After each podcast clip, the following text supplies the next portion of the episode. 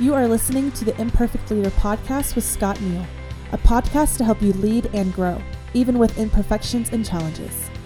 Now here's your host, Scott Neal. All right, welcome to the Imperfect Leader Podcast. I'm Scott Neal, your host, and today I've got Danny Glover with us. Danny is a well-known attorney here in our city, Elizabeth City, North Carolina, and really honored to have Danny with us today. We're going to jump right into our interview with Danny, and I want you to get to know him, and excited about a few of the questions I'm going to ask him and where we go on this journey of this podcast today. Hey, Danny, welcome to the podcast. Glad you're here. Well, thank you. I was very honored to be asked until just now. I heard it was called the Imperfect Leader, so I'm a little conflicted at this point. Sorry. Well, I'm the only imperfect leader here, so it's my show, so I figured I better be honest about it. So, hey, Danny, tell us a little bit about yourself, because I'm sure there are many people listening who have no idea who you are, and they'd like to get to know you, just the personal side. Then we're going to jump into some professional questions as well. So tell us a little about your family, maybe how long you've been practicing law, and in what area of law do you specialize? All right. Well, I am the husband of Meredith Glover and the father of three kids, Link, who is at East Carolina now, Rebecca, who is a junior at the School of Science and Math and actually is part of the worship team here. And then Dylan is an eighth grader at Victory, awesome. South of town. Right. I have been in Elizabeth City part of 1994 and then full-time since 1995 when Meredith and I got married and moved here, and we've been here ever since. Yeah. Now, what kind of law do you specialize in? I know it's a variety of different things, but what's one area especially? I do serious personal injury cases, okay, where people are hurt badly enough to need surgery, permanent injuries, life care plans, future care, that kind of thing. Now, you mentioned how long you've been here. How long, you may have already answered this, but let me ask again, how long have you been practicing law? I've been practicing law since 1995 when I graduated from the UNC Chapel Hill School of Law. Okay. Now, did you always want to become an attorney? Was that something you had when you were a kid, just this dream to become an attorney, or how did that work out? Talk us through a little bit of that. Well, it's not really all that inspiring or insightful because I frankly don't remember when I decided to become an attorney. I seem to recall having some thoughts in high school of wanting to become an accountant. But as I got into college and started, I was a business major and a speech minor, and just decided that crunching numbers all day was not going to fulfill me. And I consider myself a problem solver and a helper, and at some point realized that law was a good way to put both of those into practice. Well, I'm ignorant when it comes to all the different facets of being a lawyer. I assume when you go to school, you get a pretty wide spectrum of law, and then you eventually make a decision on kind of the direction you're going to go and specialize in an area. Is that how that works? Well, you are taught for 3 years in law school in a wide variety, mainly using the Socratic method, which is where the professor simply asks questions and then critiques your answer, criticizes you, has other students do the same, but gives you basically a fact pattern, and then you have to figure out how the law would apply to those facts. And so it's not sitting down, reading, memorization, things like that. A lot of my classmates figured out during law school what kind of law they wanted to practice. But frankly, the majority of us, it was controlled by the hiring environment and the economy. And so unless you were an elite student, which I certainly was not, you took what job you could get, basically. Okay. And it just so happened that mine ended up being with a lawyer here in Elizabeth City who practiced primarily criminal defense and personal injury. And so that's what I've been doing for approaching 23 years now, is criminal defense, serious personal injury, and in the last few years sort of evolved into a residential construction dispute litigator. Okay. What would you say if maybe we had a few young college kids here and they're considering going into law, and you could look at them, you know, kind of like you were when you first started out. What are maybe a few things you would say to them, just in wisdom, guidance, direction about, here are a few things I want you to know. I wish I knew this when I was in school. What would be a couple of those things? Well, the first thing I would say is don't do it. Okay. The job market in North Carolina especially has become oversaturated with lawyers.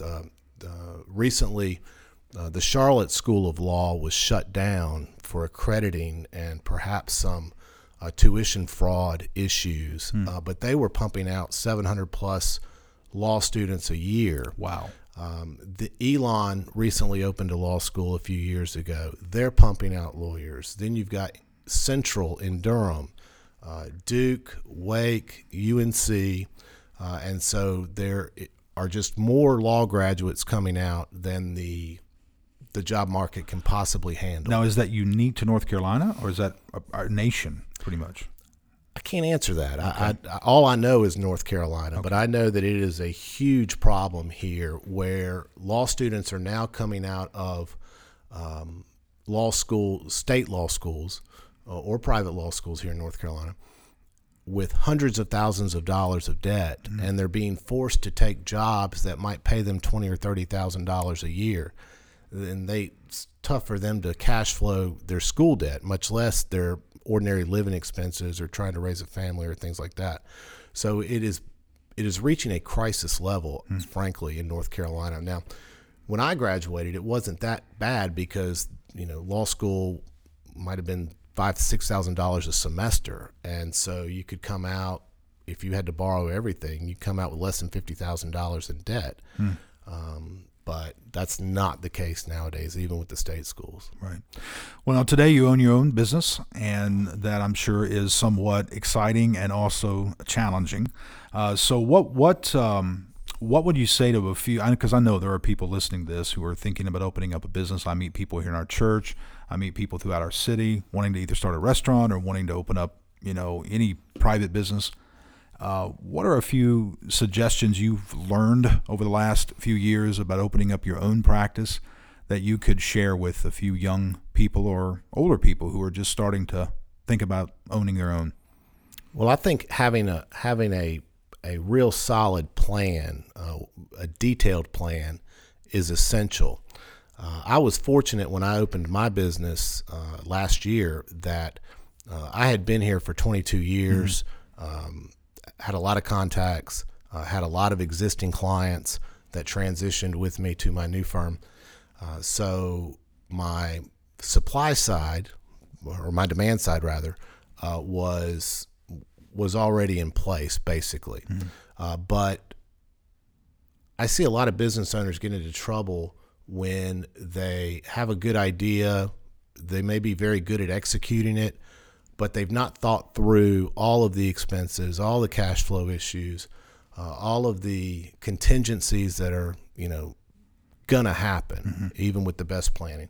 They, you know, and so they don't have a plan to account for those kind of things. And so they start up and they're doing what they always wanted to do. And 3 or 4 months later, they realize they don't have the money to continue. Right. So that's the biggest thing I would say is you've got to sit down, and if you've not been in the business before, in my old firm I did most of the administrative stuff, so I knew what all of the different aspects of a law firm cost, from online legal research to the insurance to payroll to health insurance.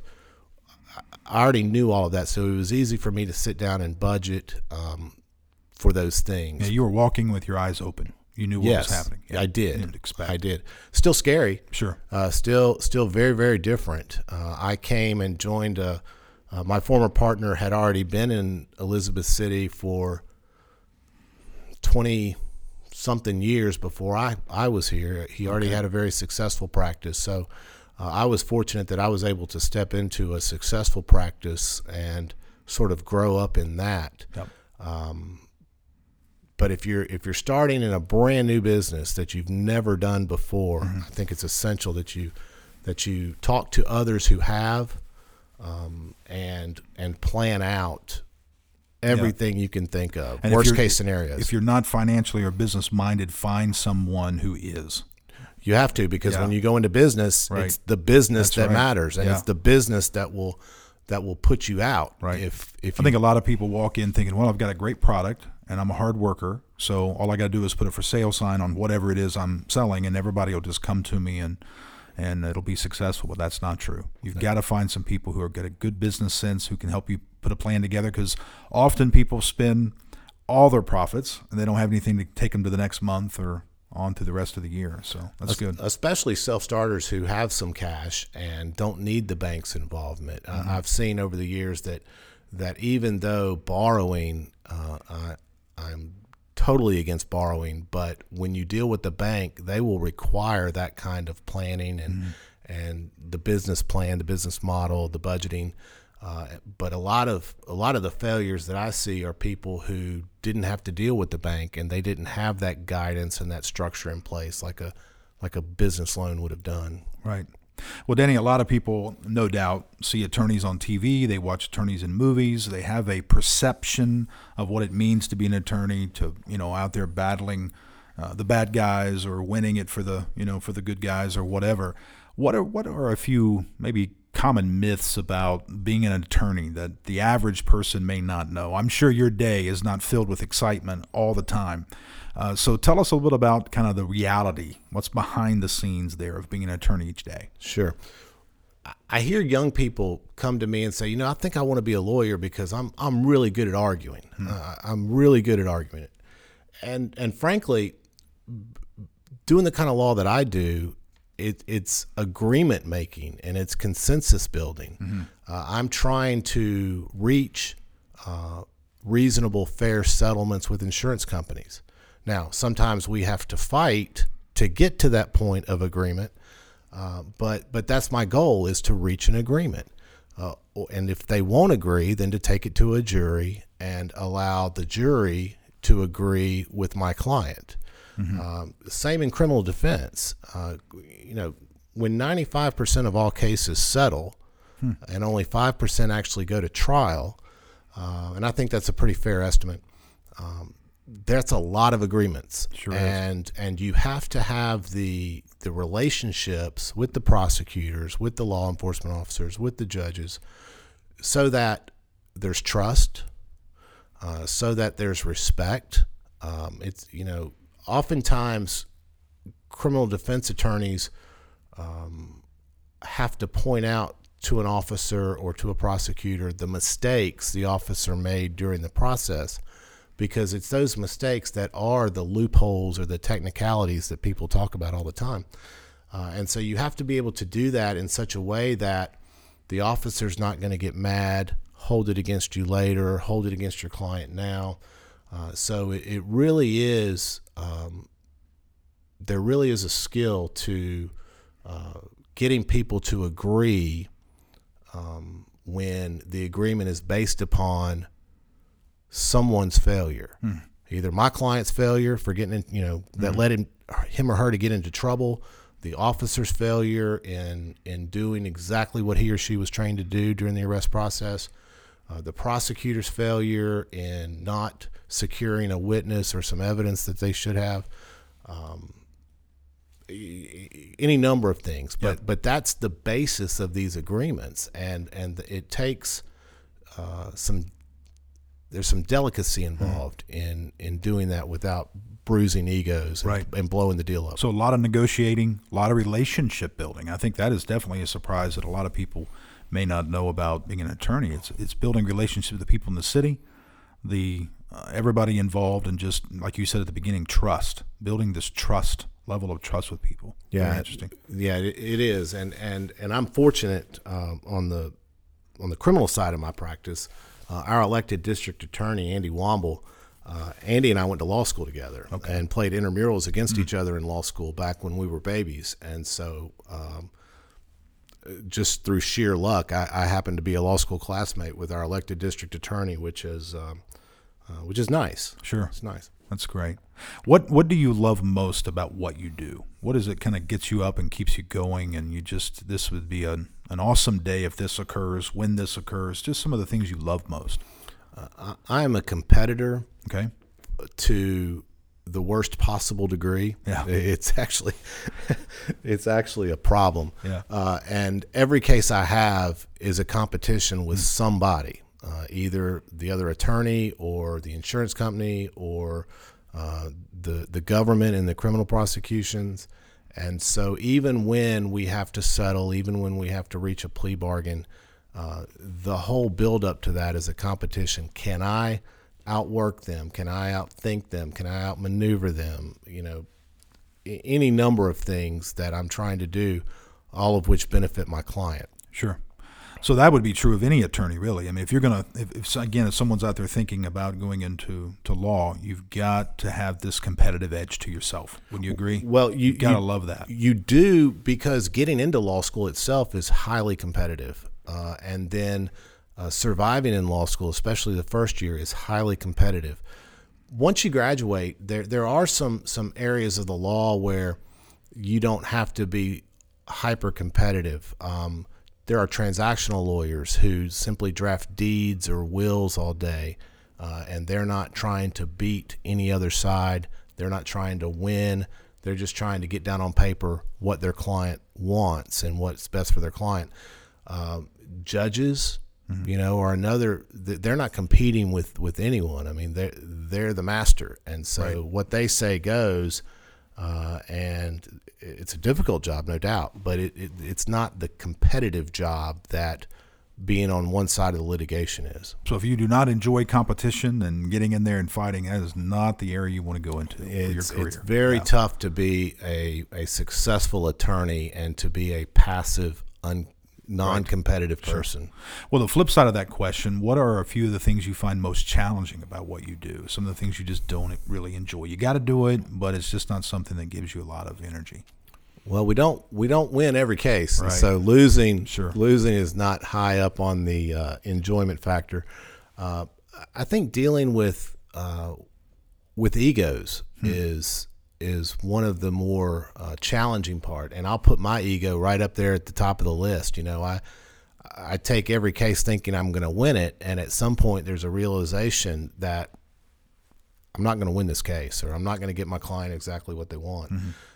And so you have to put that aside to continue to do what's best for your client. Managing your client's expectations is very, very difficult, especially when the more successful attorneys charge more, and when you charge more and the client's paying more, the client expects more, and so that becomes difficult. Why did I hire you? I could have achieved that myself, and so that's a challenge. Dealing with different judges' rules and quirks is a challenge. The personality of the judge, the belief system of the judge, the rules of the judge may vary from day to day, from judge to judge. And so one client with a case and another client with an identical case but a different judge may see two entirely different processes, two entirely different outcomes. And so that becomes difficult. So this may not need to be said, but I'm curious. I assume, based on what you just said, that depending on the judge, you prepare differently. Absolutely. Okay. Because going into this case with this particular judge, these are certain things important to him or her. These are certain things he or she will maybe, lean one way or the other. Is that accurate? Absolutely. Okay. And that's one of the things that a lot of clients don't understand. And with the economy the way it's been lately and the competitive environment in the legal field, attorneys are doing more than they used to. They're traveling further than they used to. And so I have attorneys from Charlotte and Richmond advertising as Elizabeth City personal injury lawyers. I have attorneys from Raleigh trying to get Elizabeth City DWIs. Well, those out-of-town attorneys don't know the first thing about our judges. Right. They don't know our prosecutors. They don't know our law enforcement officers. And I don't think the clients understand exactly how important it is that Well, I had no idea. I mean, that's new to me. Yeah.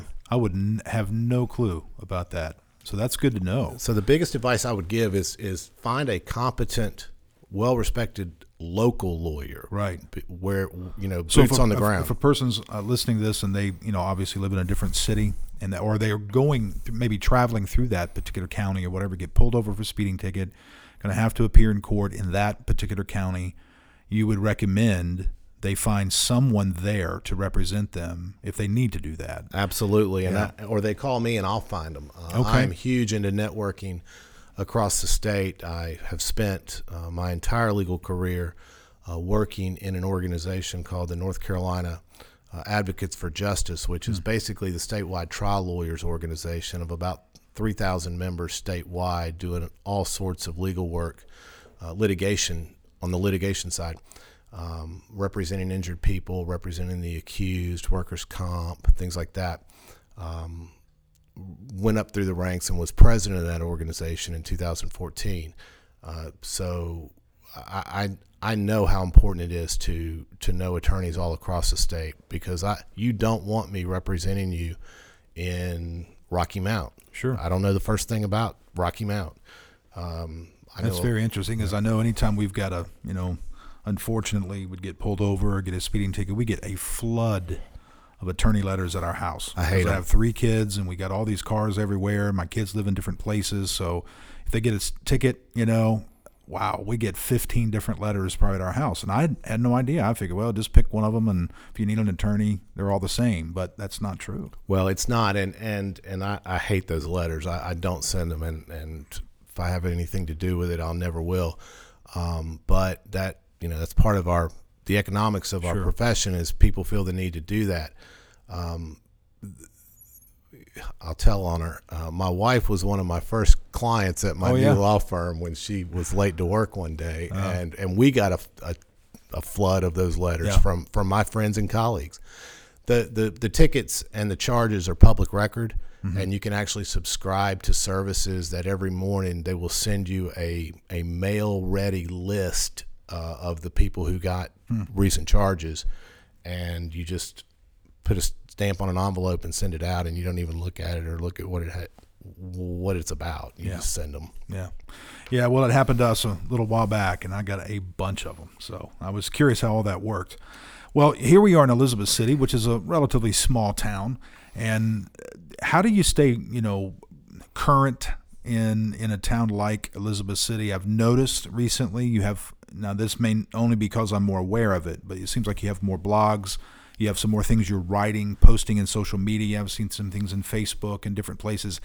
I assume that's intentional in order to kind of keep your face in front of the people here in our town, and because of all those competition. Just kind of give us a little rundown on that. Well, that's obviously marketing. Right. It's also very informative. It is. I've read several of the blogs. Very helpful, actually. Yeah, and so over the years, advertising in the legal profession has been problematic within the legal profession. The state bar has a ton of ethics rules about how you can and cannot advertise, and the kind of superlatives that you can use when describing yourself or your practice. But TV advertising used to be the thing for the attorneys who were going to advertise. It was going to be billboards or TV. Well, TV is really expensive, and TV is limited to this local area. And so we're in a tourist area, and so we have people from Canada come to the Outer Banks. We have people from Nebraska come to the Outer Banks. If I advertise on TV, they're not going to see that. The internet is worldwide, and so I get a lot of business off of the internet and Facebook. And other social media where those blogs are also syndicated and posted. But instead of just throwing my name out there, throwing my face out there, I think people are interested in reading short little, you know, legal tidbits. I get asked more about those than anything else that I've ever done in terms of marketing or advertising. And it's fun. You know, I've got a buddy in Charlotte who does all my video work, and so we go to his studio, and he interviews me for hours and hours and hours, and then he chops those up into little bitty 20, 30-second interviews, and then he does the animated stuff as well. Yeah, so, well, they're helpful, and I find it interesting because obviously, you know, you live in that world, so you know the lingo, you know the obviously the laws and what the rights of the person, but the average guy like myself, I don't know what I can do, can't do, what's right if a police officer pulls me over, what I can expect, what maybe is requested of me that I don't necessarily have to do. So I find those little tidbits of information very helpful. In fact, I'd like to for you to kind of give us maybe a little taste of that. You know, sure. If the average person's pulled over, whether it's maybe it's a check, I don't know what they call when they just are doing a random check just to see, I guess, if they're trying to find someone who may be drinking and driving or DUI testing and things. What are some of the rights that a person has that they may not know they have? Because I think it's very intimidating. You know, if you're not in the legal field, you see the lights behind you, you get pulled over, whatever the officer asks you to do, you know, you do it because you don't want to make it worse. And the average person just doesn't know his or her rights. Right. So give us a little rundown, just a few of those things that might be helpful. Sure. And the before I start, the preface to all of this is not about being dishonest or trying to trick the system or trick the law enforcement sure. officers. I have some very, very good friends who are law enforcement officers, and across the board, our law enforcement officers here do a great job. For years, I was the local fraternal order of police attorney and the highway patrol attorney here, and so that does not eliminate the fact, though, that we have very important individual rights mm-hmm. in America, and we should not be afraid of exercising them, and certainly shouldn't be ignorant of them. But I think the most important right on the criminal side is the right to remain silent and the right to say no. If an officer asks, can I search your car? Can I pat you down? Can I search your house? You have every right to say no. That doesn't mean you're going to stop the officer from doing it if that's what he or she wants to do. But when you say no and they do it anyway, and then you end up getting charged and you go to court, then the burden's on the officer to prove that they had probable cause to do that. Mm-hmm. Whereas if you say, okay, sure, I just want to cooperate, they don't need probable cause. Your mm-hmm. consent eliminates a lot of the defenses that you or your lawyer might have to help in your case. You don't ever have to answer questions under any circumstances. Mm. And what a lot of people don't realize is law enforcement officers have the ability and oftentimes the right to misstate what's going on to you or to lead you to believe one thing when that may or may not be true. And to put pressure on you to incriminate yourself, to confess, to tell on someone else perhaps, to identify the location perhaps of something you shouldn't have. And so that's why it's important that a person understand they don't ever have to answer those questions. Mm. And it's completely legal and it is completely permissible, and it will not make the situation worse if you simply say, thank you, officer, but I'd rather not answer your questions. That's very interesting. So is that one of the reasons a police officer will ask when you're pulled over, do you have any idea why I pulled you over? The reason I ask that is because I've talked with some people who, you know, they had a registration that was expired, or they had, you know, something else with their car, and they just kind of admitted that. And do you have any idea why I pulled you over? Well, because my registration's out, which clue the officer into, I better check their tag, when it was really, they didn't give a turn signal or they were speeding. You know, I'm just wondering if that's not a kind of a baiting to get you to tell them more than what even they may know. Well, it's that, and it's to get you to confess to what they do know so that okay. they don't have to prove it. Got it. You know, certain things you are required to have been notified about, such as the revocation of a driver's license. Mm-hmm. You know, now a common law enforcement technique is to follow you down the road with their laptop open, and they're keying in your license plate, and they're seeing the status of your insurance, the status of your tags, who the license or who the owner is, whether that person has a valid license. And using any of that information to pull you over, maybe for those reasons, maybe to go on a fishing expedition for something else, especially in certain parts of the state if you meet certain racial profiles or other stereotypes. And so when you admit to knowing that your license was revoked, well, now in court it's real easy for them to prove that instead of having to contact DMV, get a copy of the certified letter, you know, whatever it is they got to do. So I think it's twofold, the reason they asked that specific question.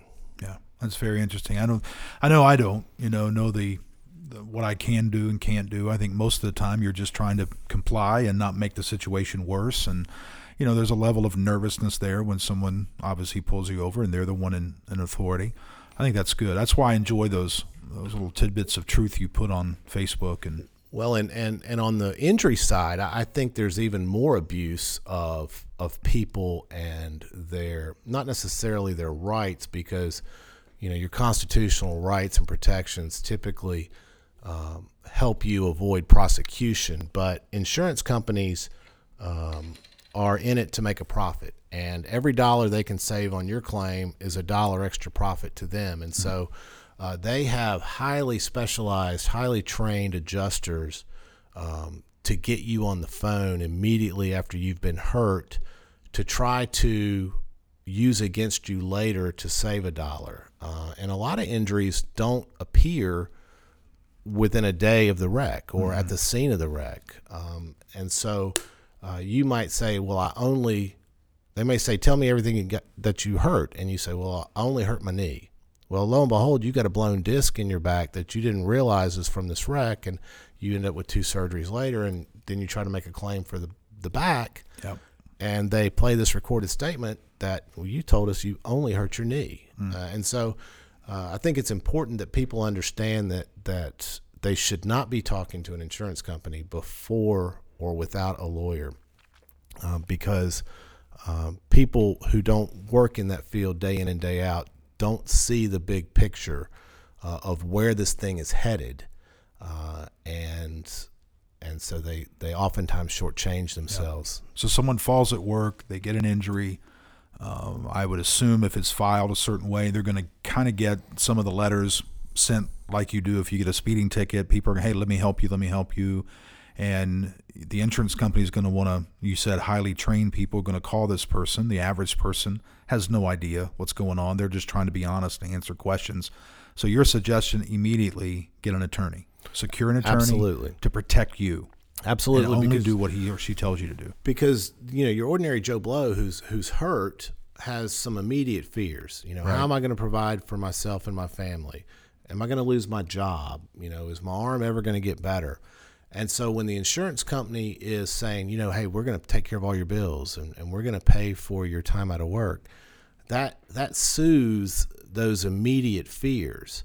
But what people don't know is, unless you're in the workers' comp scenario, but in a car wreck, in an industrial accident, you're entitled, the law says you're entitled to a lot more than just your medical bills paid and your lost wages. And so the insurance company preys on those fears that people have, and then they get you to sign things, they get you to give away rights that you may not even have known about, and in the end, they keep that money and it goes into the profit margin. Well, Danny, just in working obviously here at Forest Park with a lot of just common everyday people who are working who do not have an awareness of the law and their rights. What I find is there's a sense of, obviously an attorney's expensive. If I get an attorney involved, I'm not going to have the money. But I assume they can do some level of just asking you some questions or someone who might tell them, yeah, you need to go further. And, there's some kind of consultation there to let the average person know if this is something they need an attorney to help them with. Or is that correct? It is. Okay. It is. And most consultations on the criminal side or the personal injury side are free. Okay. And on the injury side, the lawyer typically only gets paid out of whatever recovery they get for you. So you're not having to fund the attorney's fees as you go through the case. The attorney works 2 or 3 years and then takes his fee on the back end.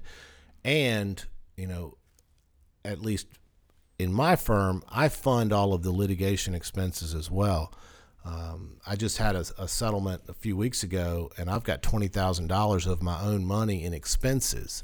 Now, I'll get that back out of the settlement. Sure. But if I put that burden on my client, like some attorneys will, most clients can't afford to pay that. No way. And so you have to make sure that that you can afford to proceed, and or that your attorney can afford to proceed. Right.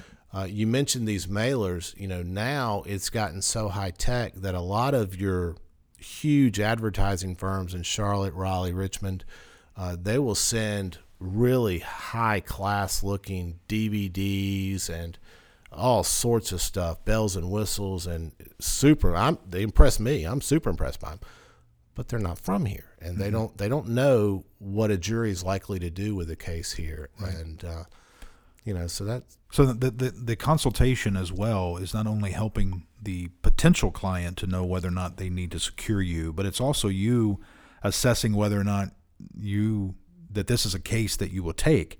In other words, there's probably some compensation at the end. So if someone calls your office and gets a free consultation with you, and you're pretty confident that they need to secure you, that's because with your experience and your years of working with hundreds of people, you know that they need help, and there's probably going to be some compensation at the end of this, or you wouldn't take it. Is that correct? That's correct. I'm pretty selective about the cases that I take, and that's why in the very beginning when I described my practice, I said serious injuries, because quite frankly, you know, the $4,000 and $5,000 injury claims are just as much work as the $400,000 injury claim, and I can't keep my doors open spending all my time for that little return. And frankly, you know, when you're talking about those really small cases, I can't add much value to what my client can get for themselves. And so in those scenarios, I like to educate people on how to handle those little claims themselves, how to deal with the insurance company, what tricks to expect. And so you will assist someone, even if it's just a smaller injury, just to help them as a person. Yeah. You know, I leave the door open. Call me if anything comes up that we've not discussed, and people very rarely do, and they seem to be appreciative of that.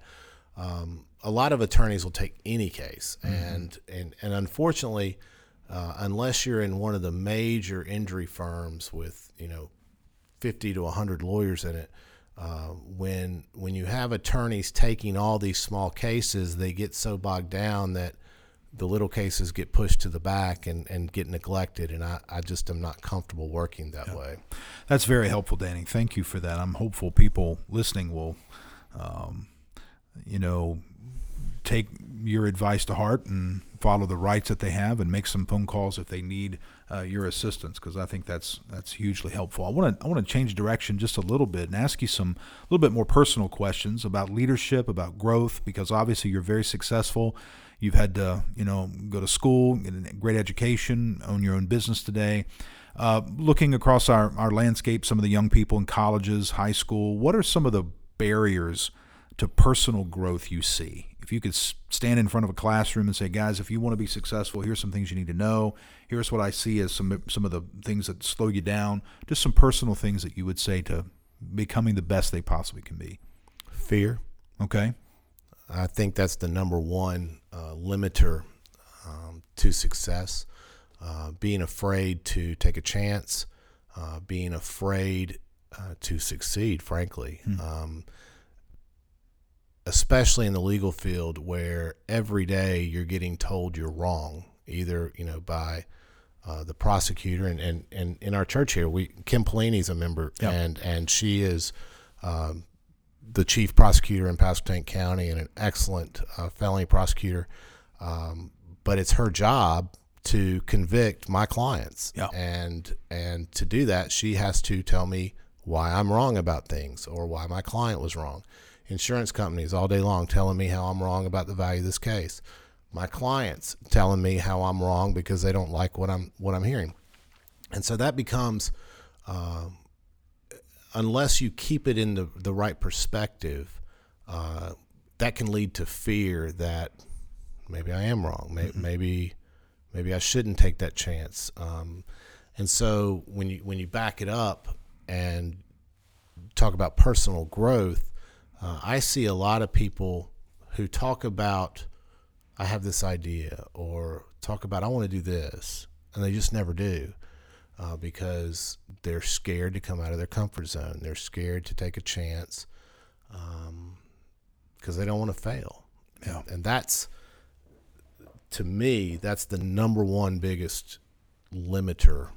Yeah. Now, I would imagine, obviously correct me if I'm wrong, that it wasn't up and to the right from the moment you went into college and to where you are today. You've obviously had some challenges along the way, and you've had to face those fears and keep moving forward, correct? Well, yeah, and I haven't always done a really good job of that. Okay. Luckily, my wife is one of the smartest, most intuitive people I know, and she has had to kick me in the tail more than once to take steps that I was uncomfortable doing, and I appreciate her for doing that.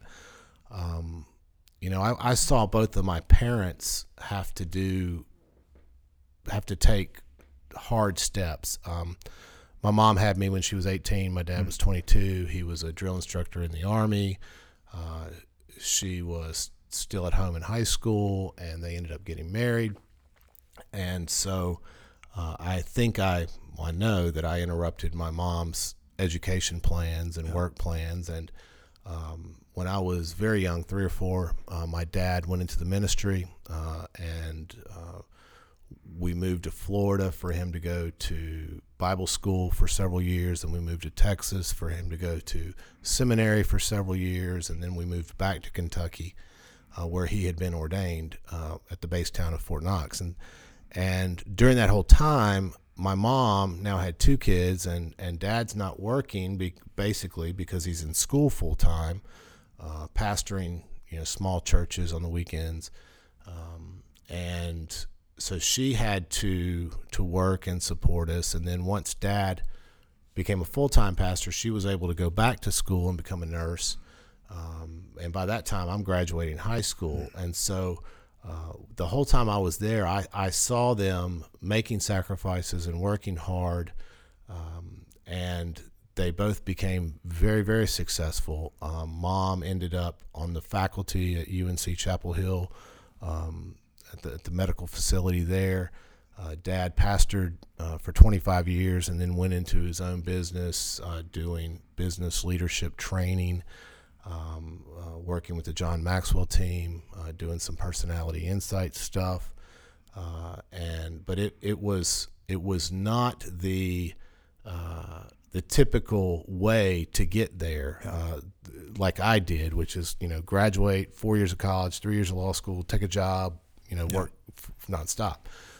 They had it much more difficult than I did. And you had amazing mentors in your life. I mean, just to listen to that story, that's incredible. Yeah. What your mom and dad overcame. That's great. Yeah, they. I'm proud of them. Yeah, absolutely. Well, Danny, a little bit more personal than that. Do you have any hobbies? I do. Yeah. Some I'm even willing to share with you.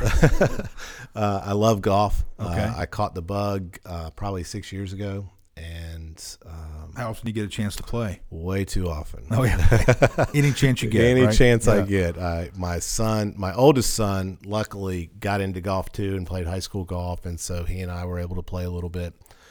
My youngest son, I just can't get him motivated yet, but I'm working on it. And that just sort of came out of nowhere, and I can't explain how that happened, but it did. Before that, I raced bicycles with a couple of guys here, and we would train a couple 100 miles a week, and then every weekend be South Carolina, Virginia, North Carolina, mountains, you know, wherever, racing all weekend.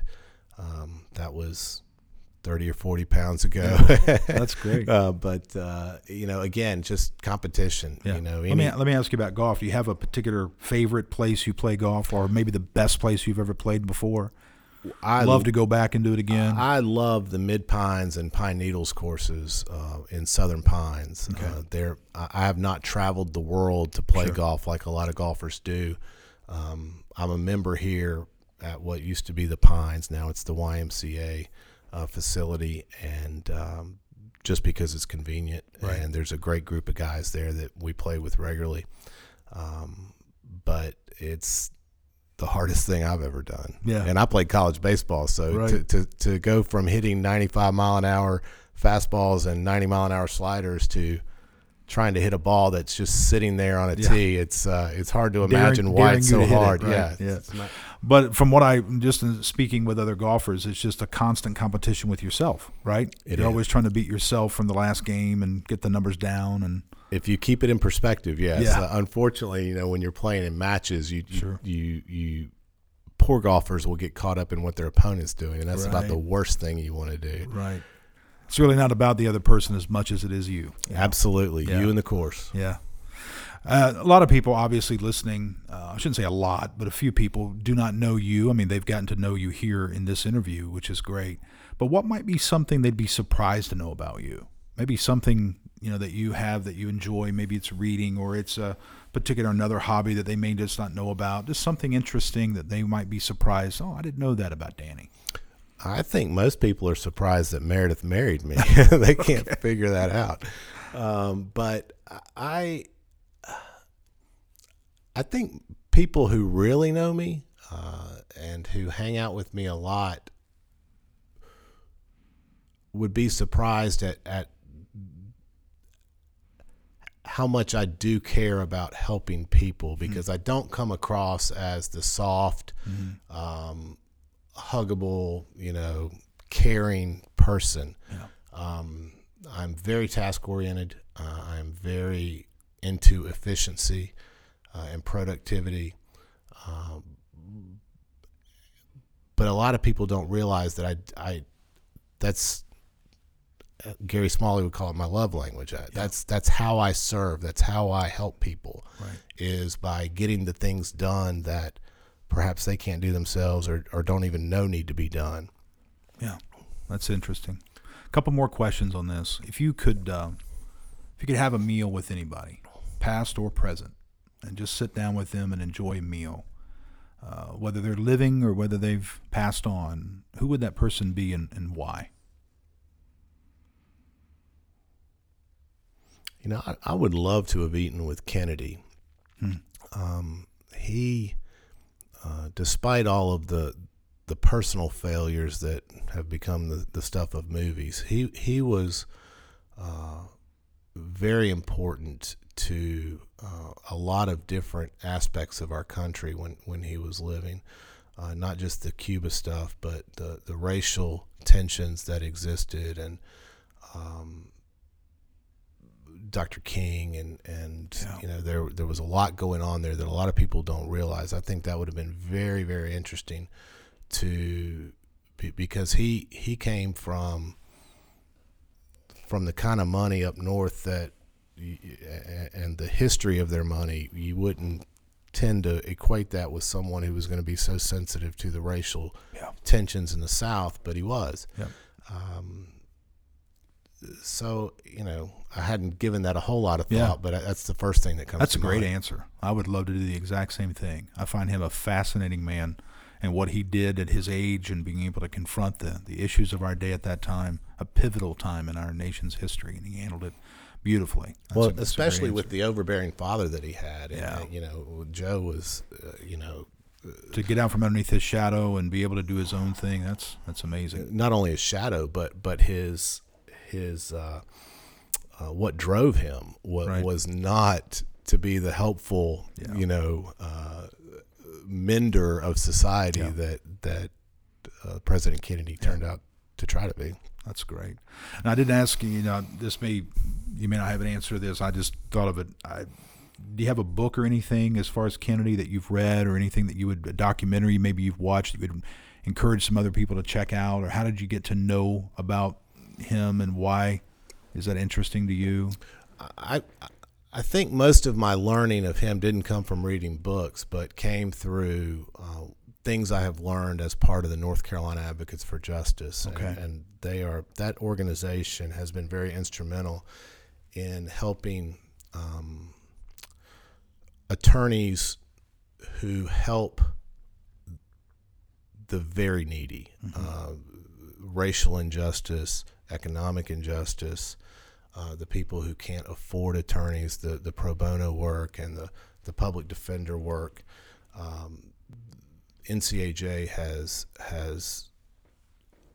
a bunch of attorneys who through the years have just been on the forefront of racial inequality, racial injustice, and listening to those people, reading what those people have written.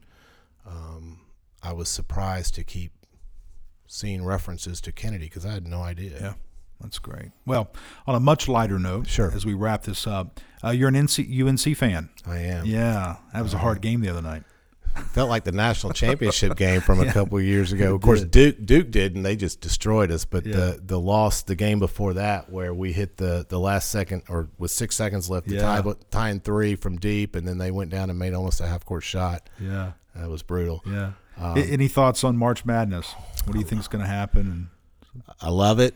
Yeah. I think this year, if Marvin Bagley plays the way he did against us last game, Duke's going to be hard to handle because he is impossible to handle. And if that light switch stays on for him, they'll be a tough out. And it's hard to believe he should be in high school. You know, he reclassified, and he should be a senior this year. And he's the best player in the country in my mind. Villanova is going to be a tough out. I don't think Carolina gets past the second weekend. I don't think it's hard to admit, huh? I don't think we've got the big men this year necessary to do that. Kind of a rebuilding year, and hopefully they'll be back strong soon. I hope so. Yeah, good. Well, Danny, how do people contact you? What do you encourage? Website? Just give us a couple addresses or one. How does someone say, hey, I need to get some consultation here with Danny? Sure. My website is www.dannygloverlawfirm.com. Okay. My email is more the same, danny@dannygloverlawfirm.com. Okay. And then you can message me on Facebook, or you can call me. Our office is 252-299-5300. And because of the way our voice over IP stuff works, you have to dial that area code even if you're in town with me. But, yeah, happy to talk to anyone. Even Duke fans? Even Duke fans, and I'll charge them a little bit extra. Got it. All right, Danny, great to have you today. Thank you so much for being a part of this and answering all the different questions that I threw at you. It's an honor to have you here, and I'm hopeful that more people be exposed to you, and you'll be able to help some people who are facing maybe some personal injuries or whatever it is that they're going through. So thanks again for being with us. I appreciate you having me. All right, man. Take care. Thank you for listening to the Imperfect Leader podcast with Scott Neal. Remember, nothing succeeds like imperfection. Thank you for listening.